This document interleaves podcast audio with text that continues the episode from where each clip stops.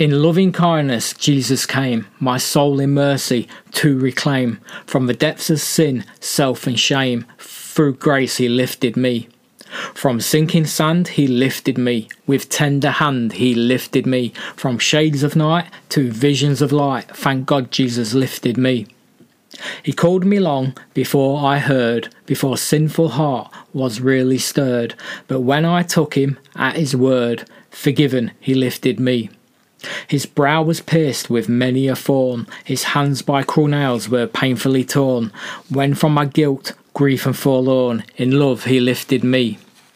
Now on a higher plane I dwell, and with my soul I know it is well. Yet how or why I cannot tell. Jesus lifted me. Never too low that man cannot be lifted, even when from God unfaithfully drifted. Never so far that we cannot go back to the Father through Jesus, our heavenly quarterback. Yes, Father did sign his Son, his beloved star player, to reveal to us that God's not a manslayer, but a deliverer, a redeemer, a loving Father, if you will. Jesus can reshape hard hearts like a pneumatic drill but your permission is needed. Jesus, just don't dive in. He wants you to allow this special work to begin. But no need to worry, there's no need to hurry. It's a work of a lifetime, this change. It's not about perfection, but about direction, yet to others you might seem strange. But go to the Bible, and it will advise you of what you need to remember. That the natural man receiveth not the things of God, he cannot discern their splendour. But there's no need to pay back tit for tat. Return to the Bible and focus on that. Moreover, through the Bible, walk with your Lord. In prayer, communicate, move closer toward.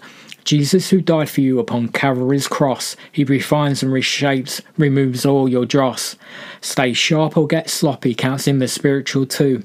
If you don't keep God's focus, be warned, worldly things will attract you. Worldly words sound true, that's the tricky thing. You really have to listen to the tale in the sting.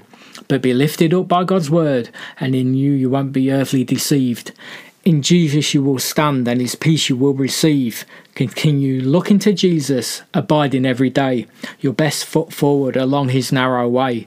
And on that final day you will be lifted up into his presence so sweet, ready to sup his everlasting water that he offers you, a toast for triumph, you've become brand new. That's all for now, our time's complete. Please continue to read God's word because he sure is sweet.